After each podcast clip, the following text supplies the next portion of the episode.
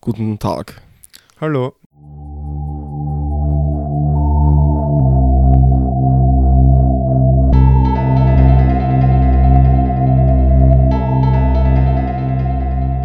Ja, äh, ja, ähm, Ja. Hallo. willkommen. Hallo. Hallo. Captain Over. okay, ja. ja, passt. Äh, wir sind bei den Gelegenheitsgedanken, bei der dritten Folge inzwischen. Hm. Hervorragend. Ähm, ja, das ist so unsere zweite Sparte. Mittlerweile müsst das wissen eh schon alle. Okay. Ja. Dementsprechend, Dave, du bist heute wieder dran, oder? Ich weiß nur, es geht um ein Computerspiel und ich kenne den Titel und ich habe einen Trailer gesehen. Ja, ja. Und was sagst du zum Trailer?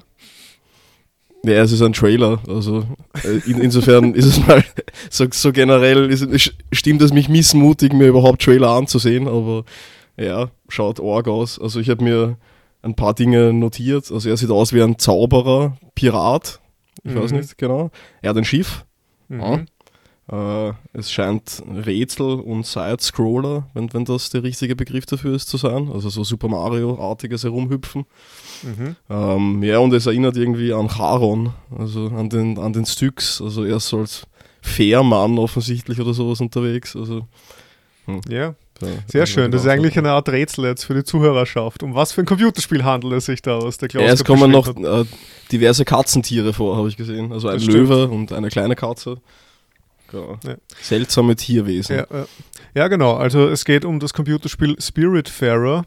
Und ich habe mir überlegt, den, also unsere Rubrik da, die Gelegenheitsgedanken auszunutzen für etwas, was ich quasi schon länger mal machen wollte, nämlich eine Computerspiele-Rezension. Da hab ich mir fast gedacht. Und das ist ja ganz nett eigentlich, dass wir jetzt so ein, eine Rubrik für uns haben, wo wir einfach irgendwie, also nicht, verschiedene, also quasi die Gelegenheit ergreifen können, irgendwelche Sachen zu machen. Mhm. So, ja, genau. Und Ja, du wolltest ja auch den äh, drei Antworten Game of the Year Award vergeben, oder? Also dazu habe ich mal Ja. gedacht, das ist irgendwie vielleicht ein bisschen früh, das im Februar zu tun. Aber ja, ach so, nein, nein, das ist ja okay. Game of the Year letzten Jahr. 2020. 2020, okay, ich verstehe. Also Hm. sind wir eigentlich spät dran. Hm. Aber ja, genau. Also ich wahrscheinlich, jetzt was du es ansprichst, wahrscheinlich äh, würde dieses Spiel den Game of the Year Award äh, irgendwie verdienen. Mhm. Aber ich glaube nicht, dass es kriegen würde von mir. Okay. Ich weiß auch nicht, es ist, es ist, es ist wirklich sehr bemerkenswert und deswegen würde ich auch gerne mit dir sprechen drüber. Es ist wirklich ein sehr tolles Spiel oder ein hervorragendes Spiel oder so. Äh, Mhm. Aber ich weiß auch nicht, warum. warum ich sage mal so, ich, ich lasse das mal so als Cliffhanger stehen, dass ich es nicht weiter und fertig spielen werde, voraussichtlich. Okay. Ja, und, und Mhm. warum? Das, werden, das wirst du dann am Ende erfahren. Oh, sehr gut. Ja, also ich meine, zuerst mal möchte ich mich, äh, möchte ich dich fragen, wie und warum genau ist das Spiel besser als der Fußballmanager 2008? Ja. Es macht, glaube ich, ähnliche Fehler. Also, es ist so, Also, es ist auch so, also die Logistik und quasi das Ressourcenmanagement ist das Problem, warum es dann so eine Art Tabellenspiel wird mit schönerer Grafik quasi. Hm. Aber warum es besser ist, das werde ich dir jetzt äh, erzählen, weil es, gibt, weil es einfach, ja, auf der, sagen wir mal, auf der narrativen Ebene viel besser ist zusammengefasst. Aber ich beginne mal von Anfang an. Also, der Auftakt ist, wie du auch eigentlich richtig erkannt hast, ist, dass der, der, dieser Charon oder Charon, weiß nicht, Mhm. dieser griechische Seelenfährmann, dir seinen Job übergibt. Also, ja, und daher kommt ja auch dieser, der, also der Name vom Spiel, Spiritfarer, ist ja der Mhm. Seelenfährmann. Und du bist dann eben auserwählt für diesen Job, Aber aber du bist was macht, eben was macht Charon dann eigentlich? Also erfährt ja, der, der wird nicht mehr, also da, zumindest soweit wie ich gespielt habe, so circa zur Hälfte oder so vom Spiel, wird er nicht mehr erwähnt und überhaupt ist die ganze griechische Mythologie eigentlich überhaupt nicht relevant. Kommt ist damit vor. abgearbeitet. Ja, ich weiß nicht, irgendwie, das ist einfach so, ich glaube, das bedient sich überhaupt sehr vielen Versatzstücken von irgendwelchen Sachen. Aber ja, aber da, genau, der, es ist auch überhaupt nicht, der Kontext wird überhaupt nicht geklärt, warum du den Job kriegst oder was weiß ich was. Klar ist, dass du eine seelenfair Frau bist, die Stella. Mhm. Also du bist kein Mhm. Typ, weil du gemeint hast, das ist ein Typ mit einem Der, einen großen Hut oder wie? Oder? So, das war mein Eindruck. Ja, ja. ja, denkt man irgendwie, aber es ist auf, auf jeden Fall weiblich. Und ja, und man reist dann eben von Insel zu Insel mit seinem Schiff. Man Mhm. findet Passagiere. Diese Passagiere sind schon tot oder werden erst sterben. Das, das ist mir bis jetzt noch nicht hundertprozentig klar. Und man erledigt Quests für die, also erledigt Aufgaben. Und im Grunde lassen sich die Quests so zusammenfassen, dass diese Aufgaben immer etwas damit zu tun haben, dass die einzelnen Passagiere sich verabschieden vom Leben, vom Diesseits und man muss ihnen quasi dabei helfen, noch gewisse Dinge aufzuarbeiten, so dass sie dann Mhm. wirklich auch loslassen können. Und das, ja, und im Endeffekt, äh, wenn man das dann geschafft hat, das sind meistens so mehrere Quests rein, das geht auch dann immer eine Zeit lang, dann sind sie quasi bereit für das Jenseits, dafür, dass sie sterben und dann bringt man sie zur Immerpforte und begleitet sie da behutsam ins Jenseits. Und Hm. ja, also ich finde das also eine extrem spannende Prämisse und überhaupt, äh, ja, die ganze Ausrichtung für ein Computerspiel ist eigentlich sehr ja, einzigartig, finde ich.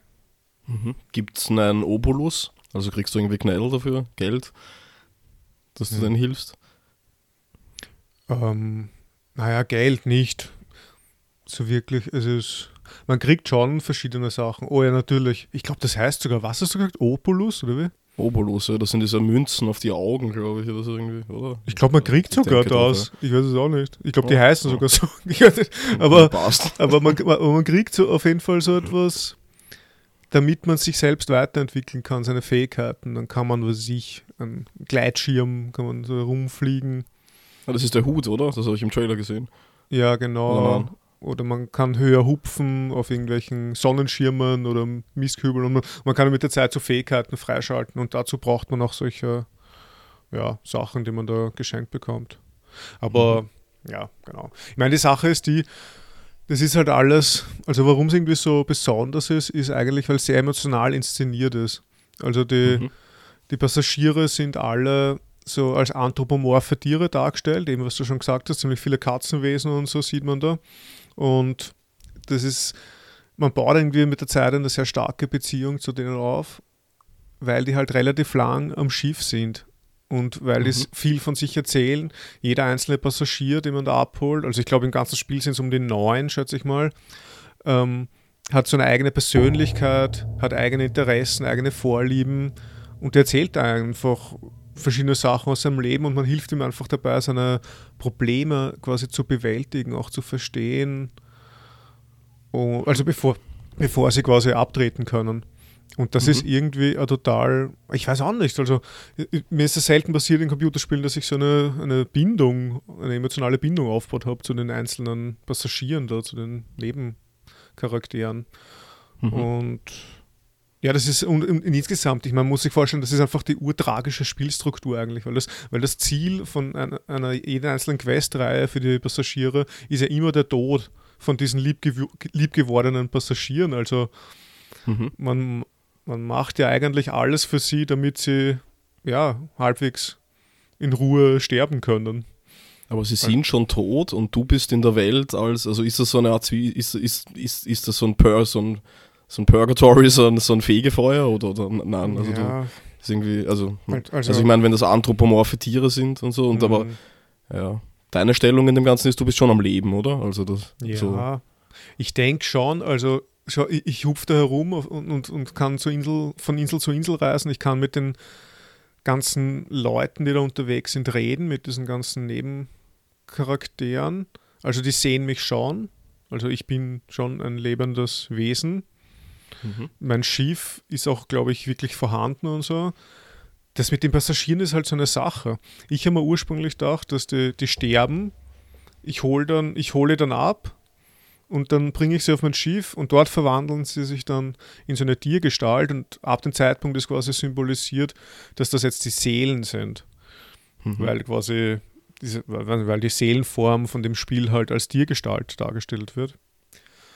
Aber auf der anderen Seite, die interagieren dann schon noch auch mit anderen Leuten, wenn wir auf irgendwelchen Inseln sind. Und Ich weiß es auch nicht. Also wie gesagt, ursprünglich habe ich mir gedacht, dass das eigentlich alles schon die verstorbenen Seelen sind auf meinem Schiff. Mit der Zeit habe ich mir eigentlich immer mehr gedacht, nein, eigentlich leben die noch und sie sterben dann erst so richtig, wenn wir dann am Schluss zu dieser Immerpforte fahren. Mhm. Ja. Aber das ist nicht, das ist vielleicht auch ein kleiner Kritikpunkt. Also es ist nicht klar ausformuliert. Hm. Das ist irgendwie schade. Weil Okay. ja, weil man dann nicht, weil man nicht genau weiß, was da jetzt los ist. Hm. Oder ja, vielleicht haben sie das für das Ende aufgehoben. ha? Ja, stimmt. Oder sie wollten auch so dieses zweideutige bewahren. Also, weiß ich nicht, vielleicht. Ja. Naja, aber ja, wie auch immer. Ähm, was auch ganz interessant ist, vielleicht zu den anderen NPCs, also die Passagiere sind eben alle in einzigartigen Tierformen dargestellt und die anderen, alle anderen NPCs, es gibt ur viele auf den verschiedenen Inseln, mit denen man reden kann und so, das, das, sind, die, das sind alles so Figuren, die irgendwie so quadermäßig ausschauen oder also eigentlich relativ amorph und die haben auch überhaupt keine Mhm. Individualität, die schauen alle irgendwie gleich aus. Und das ist auch interessant, weil die, die Figuren werden erst dann individuell relevant und interessant, wenn sie auf dein Schiff kommen.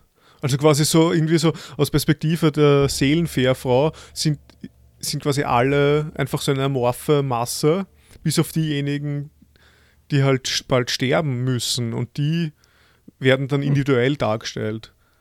Eine Serienmörderin vielleicht oder so. Ja, aber das ist irgendwie auch arg, weil, weil Ja, die, es ist lustig, dass sie sich in Tiere verwandeln. Das ist was total Mhm. Märchenhaftes, oder? Das ist nicht im. Ich, ich glaube, Ja. so, warte, von wem war das?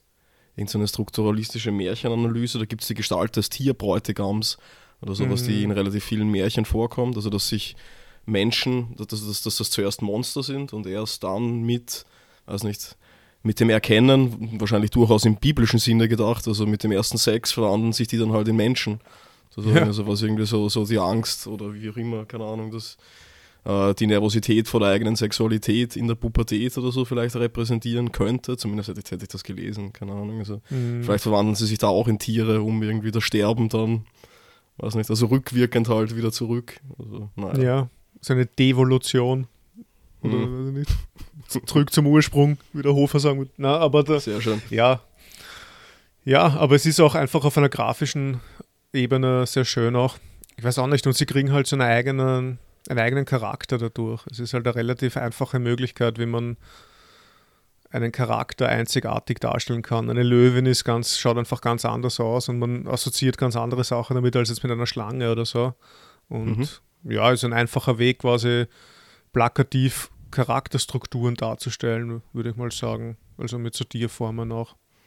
Mhm. Ja, und vielleicht, um, um, um nur mal so, um sich vorzustellen, wie das Spiel aussieht, also äh, du hast das eh schon erwähnt, man spielt eben diese Stella von der Seite, also Sidescroller-mäßig oder eben Jump'n'Run-mäßig oder Plattformer-mäßig, je nachdem, wie man das jetzt nennen will, so eben, eben so wie Super Mario World. Und was ich auch sagen muss, ist, dass die Musik wirklich Wahnsinn ist. Also ich habe das sehr oft ähm, mit Anlage einfach angeschlossen, an, gespielt, weil, weiß nicht, weil es wirklich eine, super Musik ist. Und der Artstyle ist einfach echt urschön, finde ich. Ich finde, es wirkt so wie gezeichnet. Also nicht wie mit Computer animiert, sondern wirklich, als, als wäre das alles handgezeichnet. Und es hat mich auch stark an die Ghibli-Filme, Zeichentrickfilme da erinnert irgendwie. Weil da hast, hat man dann auch oft so Tierwesen und so und in dieser Mythologie von diesem Welche Zeichentrickfilme? die Entschuldigung. Ghibli, Ghibli Studios. Ghibli. Ja, diese be berühmtesten Animes quasi, also so Prinzessin, Ah, okay. Prinzessin Mononoke und klar. Chihiros Reise ins Zauberland und das wandelnde Schloss und diese ganzen Sachen. Sind jetzt auch fast alle auf Netflix gerade oben. Und ja, irgendwie hat mich das auch voll an das erinnert. Und Mhm. ja, es ist, also es ist auf jeden Fall ein gutes Zeichen, wenn, wenn, wenn, wenn man an Ghibli erinnert wird, weil das echt, äh, also wie gesagt, eine, die, die, ein, das zählt zu den schönst gezeichneten Animes, würde ich mal sagen. Mhm. Und ja, und die Animationen sind überhaupt auch sehr herzallerliebst. Also bei dir, mit, also bei der Stella rennt dann immer so eine Katze mit, die ist immer so dabei und was weiß ich, wenn man dann irgendwas macht in der Welt, rennt die Katze mit und interagiert auch mit irgendwelchen Gegenständen oder, oder legt sich so auf den Boden und spielt mit irgendwas und so. Das ist einfach wirklich extrem, also wie sagt man da so, wholesome oder na, weiß ich nicht, so, so Hm. dieses, man kann sich voll reinkuscheln in diese Atmosphäre, weil es so lieb ist. Mhm. Und, man, und, das, und das Gameplay kann man eigentlich so in, so in drei Teile aufteilen. Es ist auf dem Schiff, das baut man eben immer mehr auf mit Ressourcen und so weiter. Und das ist dann mehr oder weniger eben so ein Aufbau- und Farming-Spiel mit Minispiele. Also was ich, man kann dann verschiedenste Sachen da reinbauen. Ein Garten und auch Felder oder, ein, oder so ein Schaf, ein Stall fürs Schaf und irgendwie oder Auf dem Schiff? Ja, genau. So Felder? ja, Okay. voll. Wow. Oder eine Schmiede, eine Gießerei, man, man kann alles re- re- reinbauen und aus denen macht man dann halt Sachen, was weiß ich, man kann dann Bretter bauen, aus, wenn man auf der Insel gerodet hat, kann man dann das Holz Schön. in Bretter umwandeln und so weiter. Also es ist irgendwie so ein, ja, ein Aufbau- und Farming-Spiel. Man kann da dann oben am Schiff mit den Passagieren eben interagieren. Da habe ich mal aufgeschrieben, was, kann, was man da genau machen kann. Man kann ihnen etwas geben, dann kann man ihnen Nahrung anbieten, man kann mit ihnen re reden, man kann sie umarmen und man kann Okay. ihre Stimmung abchecken. Und ja, das ist eigentlich ganz nett, weil man kann auch kochen. Also man, kann, man kann sich so eine, eine Küche dann aufs Schiff bauen und dann verschiedene Zutaten zusammenmischen. Und es gibt wirklich sehr viele Rezepte, die man dann quasi freischalten kann und so. Und die einzelnen Passagiere haben auch ein, einzelne Vorlieben. Also der eine mag dann eher so gehobene Küche, der andere schlichte Küche und so weiter. Das Hm. Hat das einen Einfluss darauf, dass sie äh, ihr Leben aufgeben wollen, je nachdem, was du ihnen anbietest? Also Bananen und Milch beispielsweise, Ja, dass sie genau. dann abtreten wollen, was ich nachvollziehen könnte. Entschlackungssuppe. Mm, Ja, hat, also hat, naja, weiß nicht, es hat nicht direkt auf, einen Einfluss auf den Todeswunsch, aber auf ihre Stimmung schon. Also, wenn man zum Beispiel ein und demselben, äh, also ein und derselben Person dreimal hintereinander ein Gericht anbietet, was sie halt überhaupt nicht mag, dann sagt schon mal so erst, was ist jetzt? Ich, ich habe es dir schon Okay. gesagt, ich, ich, ich- ich will das nicht oder so. Ja. undankbar. Mhm. Hm. Ja, aber man kann es noch immer umarmen und so und dann ist die Stimmung Also, auch schon wieder besser. Das ist irgendwie, Klingt nach Tamagotchi irgendwie, oder? ja, ne, es hat wirklich auch so. Also es, es hat sehr viele Spiele drinnen. Also wie gesagt, das ist eben so Aufbau, Farming und wirklich ein bisschen Tamagotchi-spielmäßig. Ähm, dann, wenn man bei irgendwelchen Inseln ist, dann kann man die erkunden, eben auch so von der Seite. Man kann mit den Bewohnern dort sprechen, man kann dort Ressourcen finden, eben und das setzt halt sehr viel auf Exploration, auf Herum, Mhm. also Auskundschaften und eben so Jump'n'Run-Elemente. Und das dritte, der dritte Teil ist eigentlich so, der passiert die ganze Zeit dazwischen, wenn man, wenn man mit den Menschen, also mit den Passagieren redet. Und da ist es halt vor allem ein narratives Spiel, würde ich sagen. Also was sehr von den Dialogen und, und von der Atmosphäre lebt. Und ich finde persönlich auch, das ist der beste Teil vom Mhm. Spiel. Also ja, die Dialoge, die Emotionalität, die Atmosphäre. Und wow. Hast du irgend sowas wie einen, einen, einen Diplomatie oder Einschüchtern oder so Wert, also mit dem du die Gesprächsoptionen verbessern oder verändern kannst? Oder Ja. sind die einfach nur, kann, kannst du da aus drei auswählen? Oder? Nein, nein, nein, nein, Also- gar nicht. Also man hat überhaupt keine Freiheiten im Sinne des Dialogs oder so, dass man da jetzt auswählen kann, irgendwelche verschiedenen Sachen. Okay. Das, das, also Diplomatie oder sagen wir mal Social Skill mäßig ist das Einzige, was du machen kannst, umarmen. Ein bisschen einseitig vielleicht auf die Dauer. ja, das ist halt so, Also äh, will da dann auch, auch irgendjemand mehr mal? Oder, es, oder, oder, bleibt es bei den Umarmungen? nein, nein, also bei dir bleibt es rein platonisch, da sagst du immer, oh Stella, du bist meine beste Freundin geworden. Aber zwischen den Passagieren gibt es schon so immer so Armbandeleien und so. Oh, okay. Also immer aber das nicht, sind ja auch, auch und. Tiere und du bist der einzige Mensch in der ganzen Welt und ansonsten sind das nur Blöcke, also wenn Ja. ich richtig verstanden habe, oder geometrisch Dreiecke oder ich weiß nicht. Ja, so, ja, so, ja, das ist das ist schon so blockmäßig, so Vierecke mit so einem Hm. kleinen Gesicht. Ja, ganz eigenartig. Naja.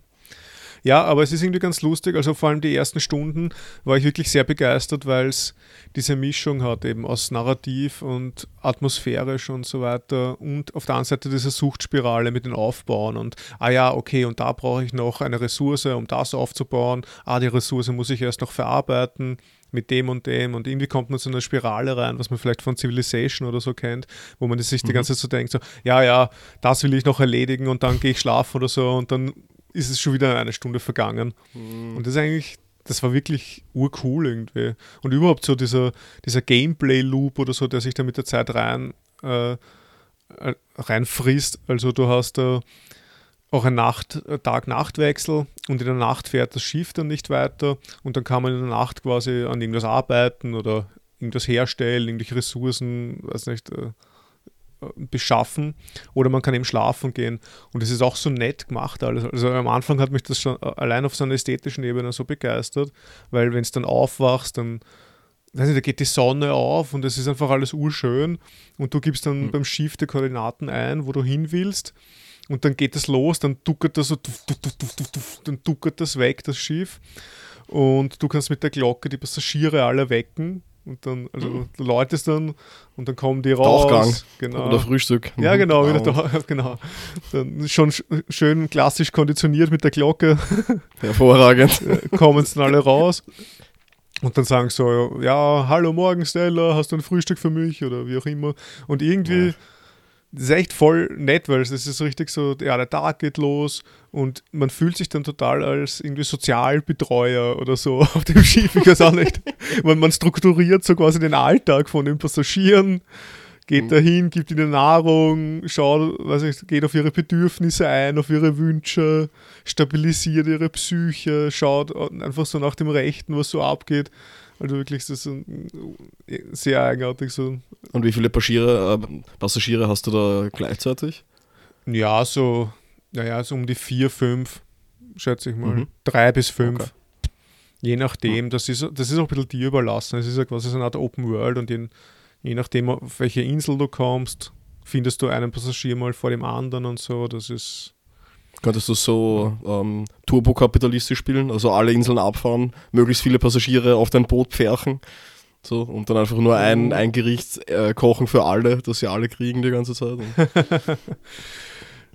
Ja, wahrscheinlich schon. Weiß ich nicht. Hm. Ähm, ich glaube, ich weiß nicht, was passiert, wenn sie so unzufrieden sind. Also, wenn du ihnen immer ein Gericht gibst, was sie nicht essen, mhm. ob sie dann, ob das Spiel dann irgendwie, weiß nicht, ob es da eine Art Niederlagebedingung gibt oder so, wo sie sagt, nein, das geht nicht. Mhm. Sie, sie sind gestorben, weil sie das nicht essen, was du ihnen gibst. Ich habe keine Ahnung. Mhm. Ähm, prinzipiell ist es schon so, dass es sehr, äh, wie soll ich sagen, sehr linear, also es ist nicht linear, aber es ist sehr linear in den Anforderungen. Also was ich, wenn jemand Hunger hat, dann ist, dann will er genau das zum Essen. Oder Mhm. wenn, wenn jemand einen Wohnbereich will, dann musst du ihm genau diese Kajüte bauen. Für die Kajüte brauchst du genau die Ressourcen. Die Ressourcen sind genau auf den Inseln und irgendwie. Mhm. Ich meine, du kannst das schon alles relativ frei befahren und die Reihenfolge und so ist dir überlassen, aber es ist schon, ja, so Formel, formularmäßig, so abhaken, Mhm. ah ja, jetzt muss ich das machen, jetzt muss ich das, ja. Und da, da bin ich vielleicht auch bei einem, bei einem Punkt, der interessant war am Anfang und mit der Zeit hat es mich so ein bisschen, ja, weiß ich nicht, war ich einfach nicht mehr so begeistert davon, weil, weil das ein Widerspruch ist zwischen der emotionalen, samtigen Atmosphäre durch die Musik und durch die Grafik und so und auch durch den Schreibstil, also von den Dialogen. Und auf Mhm. der anderen Seite ist es halt irgendwie, wie du sagst, so ein kapitalistisches, ein knallhartes ökonomisches Spiel, weil eben gerade was diesen Aufbau und das Farming betrifft, das geht halt voll auf dieses Min-Maxen. Weißt du, dieses, äh, also so effizient wie möglich spielen, minimaler Mhm. äh, also maximaler Output durch minimalen Aufwand oder Aufwand Input oder so, oder sowas, Mhm. ja genau. Und dann, dann kommt so voll der Min-Maxer durch bei mir. Also dann muss ich, ah ja, jetzt tue ich das Schiff dahin navigieren, währenddessen gehe ich angeln und dann tue ich das Kochen und dann kann ich die eine füttern. Mhm. Und das ist irgendwie so eigenartig, weil eigentlich ist das, Schi ist das Spiel so aufgebaut, es lädt dich ein, dass du gemütlich mal angelst, dann tust du mal Pflanzen gießen und weiß nicht, die ganze Atmosphäre ist so, ja, nimm dir Zeit, mach das, was du willst. Aber auf der anderen Seite gibt es dann so ganz klare Ketten, weiß nicht, Mhm, so, die man abarbeiten kann und soll. Und das ist dann, ich weiß auch nicht, das, das, eben, da stellt sich dann so ein Effizienzdenken ein, wo du dann überhaupt hm. nicht mehr die Atmosphäre genießen kannst. Ja, das ist ein Punkt, den ich mir auch überlegt hätte anzusprechen oder über den wir sprechen könnten. Ich weiß nicht, was so die Spielmechaniken anlangt, weil vielleicht, also, also so, wenn ich dich richtig verstanden habe oder wenn ich das richtig wiedergebe, dann tritt das ein bisschen in Kontrast zur Atmosphäre. Also, dass mhm. du so, so einerseits diese Wohlfühl-Kuschel, Lagerfeuer oder Kaminfeuer, Katzenstreichel-Atmosphäre hast und dann, mhm. dann gleichzeitig halt irgendwie so eine Aufbausimulation aller 1602, anno 1602 oder so, was ja auch gemütlich und ja. ruhig ist, aber dann trotzdem kein Ende nimmt und dich auch nicht wirklich jetzt in Ruhe atmen lässt oder so. Und ich meine, es hat interessant ausgeschaut, aber das ist überhaupt mein, mein, mein Ding, was ich mit diesen ja, mit dieser Indie-Game-Welle habe oder so, die schon seit langem irgendwie da ist, glaube ich, zumindest fünf, sechs, sieben Jahre kann man in der Zeitung, also, weiß nicht, gibt es halt mehr Rubriken über Computerspiele in der Zeitung und mhm. die schreiben halt dann nicht über, ich weiß nicht, den Fußballmanager oder also sich über diese großen Reihen, Call of Duty oder was weiß ich, was da alles gibt, halt, keine Ahnung. Mhm. Wahrscheinlich eh schon tausend andere Sachen, aber ja, was ich mir halt schon frage, ist dann, ob nicht auch in diesen Indie-Spielen dann immer, das schaut irgendwie immer alles aus wie Super Mario oder wie Zelda oder sowas, also ähm, also an den Mechaniken selbst ist dann, weiß nicht, ist da so viel Neues oder vielleicht ist das halt einfach nur so eine, eine neue Strukturierung, wenn du auch da sagst, das sind drei, vier Mechaniken in dem Spiel und dann ist vielleicht die Innovation weniger darin jetzt zu sehen, dass überhaupt nach neuen Mechaniken gesucht wird oder dass der Unfall neue produziert, die sich halt dann durchsetzen, wie jetzt was ich, Echtzeitstrategie am Anfang oder sowas und sondern halt einfach nur ja, eine, eine neue Anordnung vom Vorhandenen, was mir als Spielertypen eh entgegenkäme, weil ich also ich weiß nicht, wenn ich was spiele, dann spiele ich was, was ich schon gespielt habe. Also und auch weiß, wie es geht und ja. Mhm. Weiß nicht. Aber ja. ja.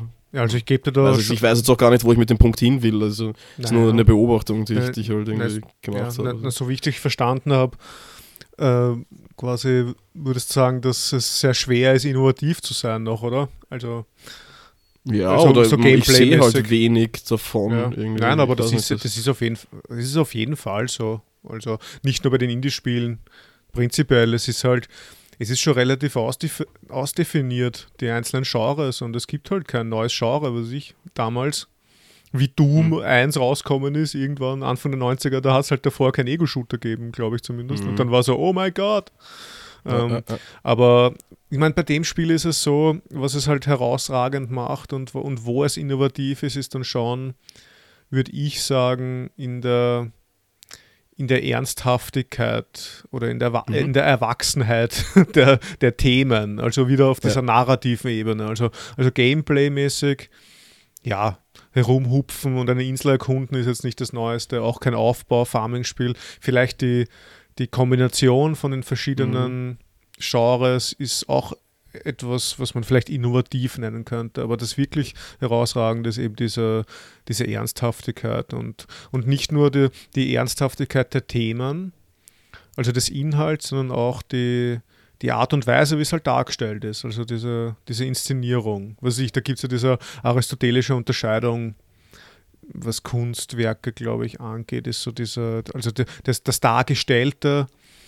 Und die Darstellung, also die Art und Weise, wie das, wie das Dargestellte dargestellt wird. Und das ist eben der, ja, das ich ist das von den, von den russischen Formalisten. Hm. Sehr gut. Die das als, als Fabel und Sujet oder so, glaube ich. Ja. Mhm. Aber, ja. Ja, und das macht also diese Darstellungsart und Weise gelingt dem Spiel einfach total gut. Und ich finde, dass diese, also ich meine, da gibt es so Themen wie Tod und Sterblichkeit, äh, der, der, also nicht nur das, dieses Hauptthema quasi, sondern auch ja, Beziehung zwischen Eltern und Kindern, Klassenkampf, überhaupt zur Familie und Freunde, verflossene Lieben, dann Kunst, und wa was macht einen Künstler aus? Dann äh, mhm. Gärtnerei und wie ist es in der Natur zu meditieren oder irgendwie sowas. Also keine Ahnung. Und das, das ist eben, diese ganzen Themen sind immer gekoppelt an die einzelnen Passagiere quasi. Und die haben dann immer mhm. irgendwie so ein Ding halt. Der eine war mal, hat mal eine Gal Galerie besessen und und muss mal fertig werden, dass er nie ein richtiger Künstler war, sondern eigentlich immer nur Kunstsammler oder so. Und, oder ein anderer ist eben weiß ich nicht, ist voll naturverbunden und, und freut sich dann nur, wenn er zu dein, in den Garten rein kann auf den Schiff und so und erzählt dann, dass er ist halt total melancholisch. Ich weiß auch nicht so, dass er eigentlich sich auch abgespalten von der Natur fühlt und dass er eigentlich, er will nichts anderes als in der Natur aufgehoben sein, aber er schafft es halt nicht. Er kann nicht hm. ganz Natur sein, so wie die Pflanze oder so. Also ich weiß auch nicht, okay. das sind so echt so, so Dialoge, wo du denkst, Org irgendwie. Hm. Und, oder, oder da gibt es eine alte, demenzkranke Igeldame, die schon, schon sehr herzallerliebst auch äh, irgendwie dargestellt ist und animiert ist. Und die ist dann schon so alt und, und der hilft man beim Gehen, weißt Und dann gehst du hin und drückst A, einen, einzelnen, einen, einen eigenen Knopf und dann stützt du sie so beim Gehen. Und mhm. Das kann man halt nicht in vielen Spielen. Ich weiß nicht so, dass man so langsam, das ist dann so eine Sequenz, wo man langsam mit ihr irgendwo hingeht, wo man sie wohin führt. Und sie glaubt dann auch währenddessen, dass du ihre Tochter bist, weil sie eben Demenz hat hm. und spricht dich mit dem, mit dem Namen ihrer Tochter an. Und das ist irgendwie total rührend. Also das, das schaffen echt, also wenige Spiele oder überhaupt, weiß ich nicht, würde mir jetzt kein Spiel anfallen, was, ja, was das auf so einer erwachsenen Ebene schafft, irgendwie. Keine Ahnung. Hm. Hm. Alles klar. Ja. Hm. Ja. Ich hätte noch, ich hätte noch mh, hm, zwei Beispiele quasi, wie, also dass man, was da so passiert. Oder hast du, mhm. oder hättest du noch eine, eine Frage, weil du hast so angesetzt gerade.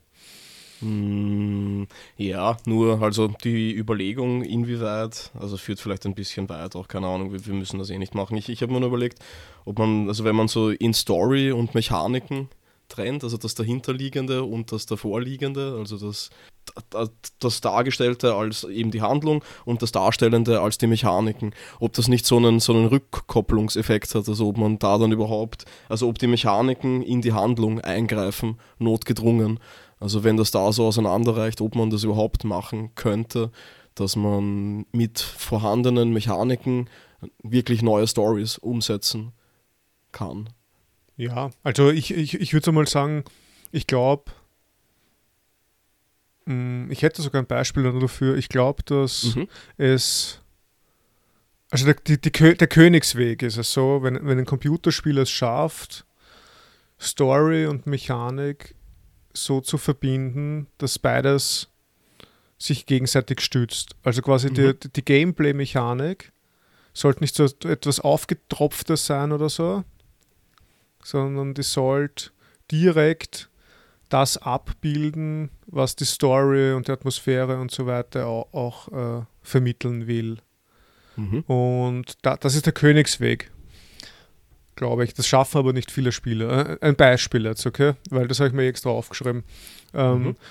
Da gibt es eine, eine Art Fabrikinsel, die heißt äh, sehr, sehr subtil äh, Profitgier GmbH. Oh. und da gibt es einen Streik auf dieser Insel. Und wenn man da hinkommt, da, da gibt es dann so mehrere so diese rechteckigen Figuren quasi, die sich aufregen über ihre Arbeitszeiten. Und da gibt es dann die Gewerkschaftsführerin und die verlangt dann, was ich, zehn Minuten mehr Mittagspause und eine Woche mehr. bodenlose Frechheiten, diese Forderungen. Wirklich. Eine Woche mehr Urlaub hm. und irgendwas mit der Kapitalertragssteuer, was ich nicht verstanden habe.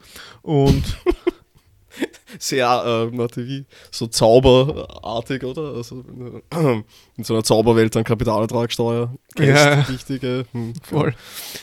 Und ja, und der, der Chef von dieser ganzen Profitgier GmbH äh, ist quasi ein paar Stockwerke drüber und der verschanzt sich da oben irgendwo und ich muss dann zwischen diesen beiden Parteien vermitteln und quasi ständig herumlaufen, weil die halt nicht miteinander reden wollen und das ist irgendwie ganz lustig. Also, weil ich habe also ich habe das so interpretiert, dass du musst da zwischen diesen beiden Parteien vermitteln und es ist ja der urlangwierige und mühsame Prozess und das wird quasi im, Game, im Gameplay abgebildet, weil es halt wirklich mühsam ist. Es ist halt zart, die ganze draufgehen, dann redest mit ihm, mhm. dann gehst du da runter, dann redest mit der Gewerkschaftsführerin, dann gehst du da rauf, redest mit dem Chef. Und das geht so ein paar Mal und ich habe mir wirklich gedacht, Alter, das ist ja urzach die ganze mhm. drauf und runter. Aber dann habe ich mir eben gedacht, na, eigentlich ist es genial. Und das habe ich vorher gemeint, dass das Gameplay in die Story oder ins Narrativ eingewoben ist, weil das Gameplay eigentlich die Zachheit von so einem sozialen Wandel darstellt oder von, oder von, seinem, oder, oder von so einem Aushandlungsprozess zwischen mhm. Chefetage und den Arbeitern oder so das ist halt ein zacher Prozess und du, und du Mhm. spielst diesen zachen Prozess nach, indem du einfach im rauf und runter laufst, weißt du, ich meine? Ja, Es klingt halt trotzdem wie der Anfang von jedem Rollenspiel, oder? Also hol diese Information, töte diese Ratten und sowas. Also, Ja, ja, Also, wo es fünfmal hin und her rennst, aber ja, gut. Hm.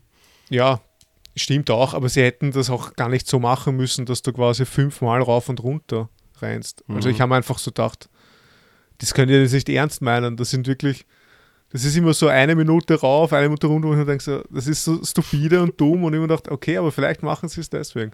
Oder vielleicht tue ich auch überinterpretieren, aber naja. Stockholm-Syndrom, ne? Ja, ja. okay. Mhm. Aber ja, wie auch immer, diese, Gesche diese Gewerkschaftsführerin äh, stellt sich eben dann heraus, dass die dann mein Passagier wird.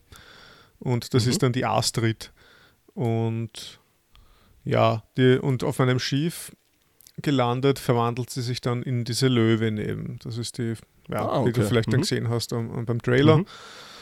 Und dann hat sie gleich mal Hunger gehabt. Dann habe ich ihr zum Beispiel ein Fischgericht, ein, ein, ein gehobenes Fischgericht angeboten. Und da hat sie gleich mal gesagt, na, das gehobene Küche ist nichts für sie. Sie ist eine Gewerkschaftsführerin und so. Sie, Hm. mag, sie mag keine gehobene Küche. Und ich mag halt nur essen, was mit einer Zutat zubereitet ist oder so. Keine Ahnung. Okay, sehr gut. Krestig Nädel. Oder, Genau, oder ja. so. Ja, irgend Das so ist der Hausmeister in der Küche. Voll. Hm. Was man halt so isst in der Fabrik. Und dann, Hm. dann zeigt sie mir da halt, äh, wie man eine Gießerei aufbauen und bedienen kann. Also in dieser Gießerei kann man dann was weiß ich, Metalle weiterverarbeiten und so weiter. Und vor allem, sie erzählt mir dann von ihrer verflossenen Liebe Giovanni. Und irgendwie hängt sie dem Giovanni immer noch nach. Und dann gibt es so ein paar Aufspürmissionen. Da kommt man dann drauf, wo der Typ ist. Und der kommt dann auch auf mein Schiff. Und das ist dann immer so ein, ich weiß auch nicht, jedes Mal, wenn da irgendwie auf mein Schiff raufkommt, ist das so ein Moment so, ah scheiße, du musst auch sterben. Ich weiß auch nicht. Das ist wirklich so, ah, Giovanni, komm nicht mit aufs Schiff. Aber es ist halt, ja, geht halt nicht anders. Für jeden kommt Hm. mal die Zeit. Und dann ist er da oben und es ist irgendwie, ja, die sind halt dann beide vereint und das ist irgendwie voll nett. Weiß ich nicht, weil die lieben sich halt voll da oben auf meinem Schiff und, die, und dann baue ich ihnen eine, ei- also für jeden Passagier soll oder muss ich dann so eine eigene Kajüte bauen und dann haben die gemeinsam eine. Und mit der Zeit auf einmal stellt sich heraus, aber, und wie gesagt, das geht wirklich über ein paar Stunden, deswegen kennt man die Charaktere so gut. Mit der Zeit finde ich halt heraus, dass der, dass der sich schon wieder bescheißt, dieser Giovanni. Und dass das, Das ist eine Sau. ja, Okay. Hm. und dass der auf irgendeiner Wel welch, welches Tier ist der überhaupt? der ist ein Löwen, also ein männlicher Löwe. Und sie ist eine Ah, Löwin. okay. Mhm. Ja, und dann komme ich halt drauf, ja. Und sie kommt dann auch drauf, dass er sie bescheißt irgendwie in der Nacht. Und das, Oh das je. Vertrauen ist dann, was mühsam wieder aufgebaut worden ist, halt weg. Und das ist alles relativ tragisch. Sie geht dann mehr raus aus ihrer Kajüte und er sagt, ja, keine Ahnung, ich bin bereit, ich werde jetzt sterben gehen und so. Und ich meine, Ja. ist irgendwie arg, weil, weil das immer wieder ist, dass einzelne Storylines und eigene, Perso also eigene Charaktere nicht äh, versö keine Versöhnung finden. Mhm. Mhm.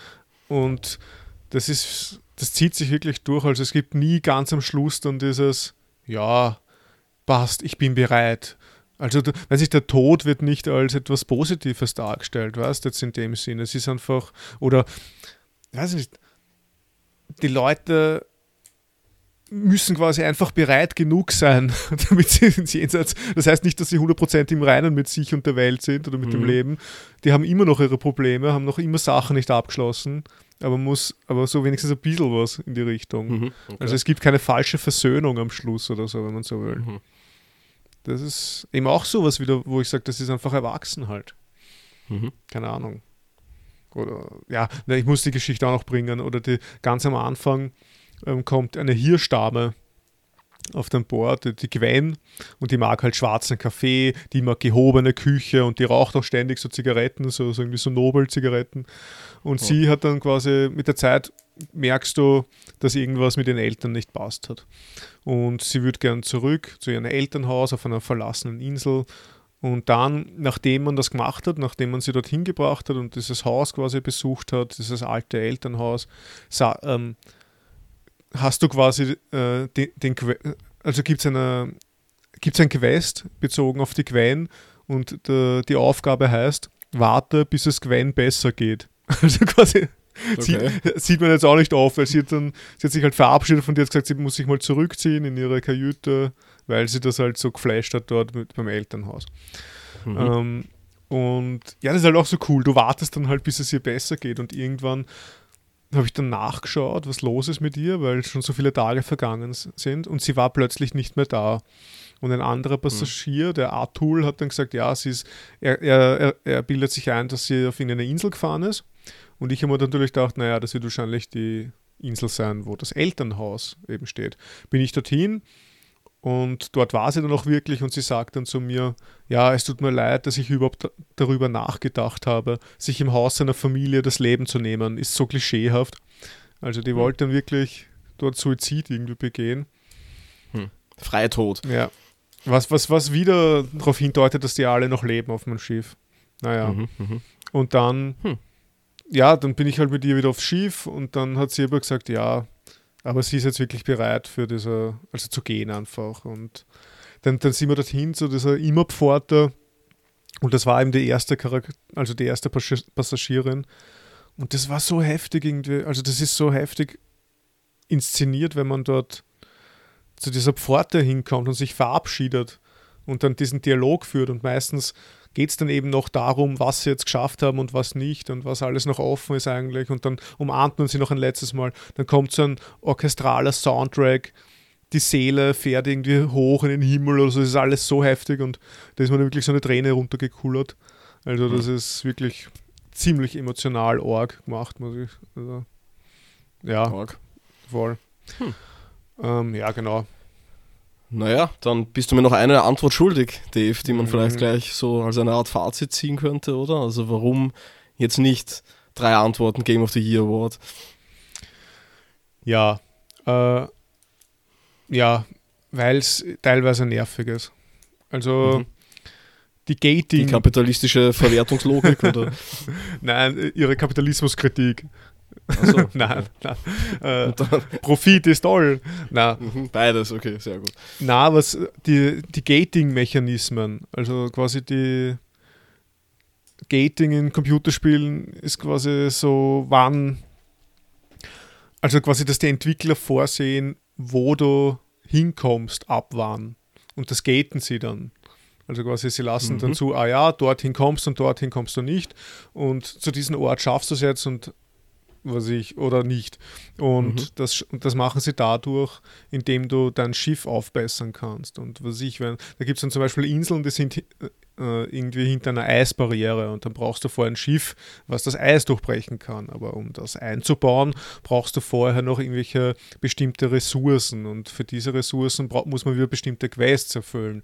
Und das geht dann die ganze Zeit so weiter und das Spiel ist teilweise, finde ich, schlecht darin, den, den, den Verlauf klar zu machen oder, das, das, oder gut lesbar zu machen, wie ich was genau bekomme, um was zu erreichen und so weiter. Und ich weiß auch nicht, das, es nervt einfach, finde ich so, dieses, mhm. ja, und du musst das machen und dann musst du das machen und das musst du, ich weiß nicht.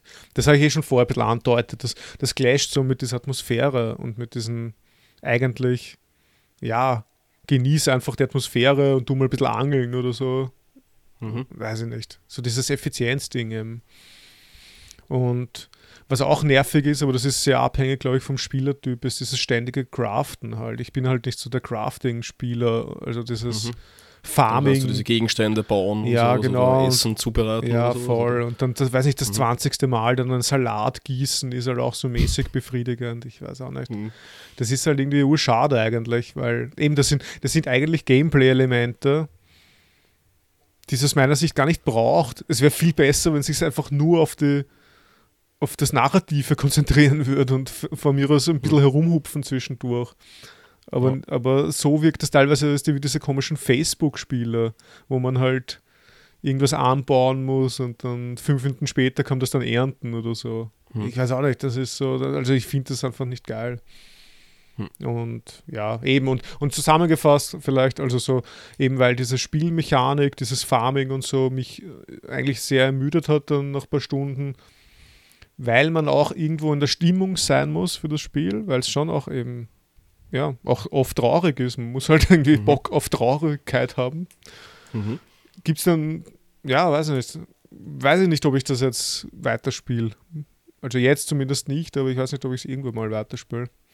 Hm. Ja. Aber eine Empfehlung dafür würdest du aussprechen? Oder? Also ja, trotzdem. Kommt wahrscheinlich. Ah, Ja, okay. Alles genau. klar. Auch an mich. Ja, boah, bei dir ist schwierig. Ich meine, mit dem Fußballmanager, du spielst ja nichts außer Fußballmanager. Ich spiele schon seit zehn Jahren keinen Fußballmanager mehr. Aus gutem Ja. Grund. Naja, nein, aber ja. ich würde es ich, ich würd's dir genauso empfehlen. Also ich würde mal die Switch borgen, auf, die, auf der habe ich es nämlich gespielt, wenn du willst. Mhm. Und wie gesagt, also die Atmosphäre, die Dialoge, die Themen, der Artstyle, die Musik, das alles Mhm, macht das mhm. Spiel halt extrem außergewöhnlich. Hm. Und ist daher Okay. auf jeden Fall, sagen wir mal, vielleicht nicht das Beste, aber eines der besten Spiele des Jahres 2020, neben den, neben den Spielen Paper Mario, Origami Nee, nein, nein, nicht. Origami nicht. King Also, das, das, und Deadly Premonition 2. Deadly Premonition 2. Selbstverständlich. 2. Nicht 3 oder 5. Okay. Na, Ähm, nein. Passt.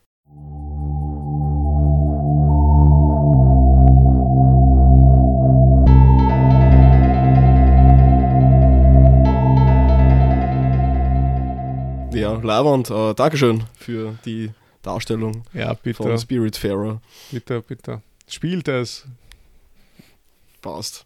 Mache ich dann. Ja, ich, ich kaufe mir eh einen Laptop. Also ich meine halt, vorwiegend werde ich dann Civilization drauf spielen. Das ist so der Plan, aber ja. Hm. Ach vielleicht auch mal so. das, ja. Ja, wirklich, ja, wenn du einen Laptop hast. Aber ich weiß gar nicht, ob es das am PC gibt. Hm, okay. Alles klar. Ja, dann passt. ich irgendwie kein so ein ähm, organisches Ende, oder? Also sagen wir einfach, ja, ja, geil und danke, Dave. Ja, danke, Klaus. Danke, danke. Danke, Spiritfarer.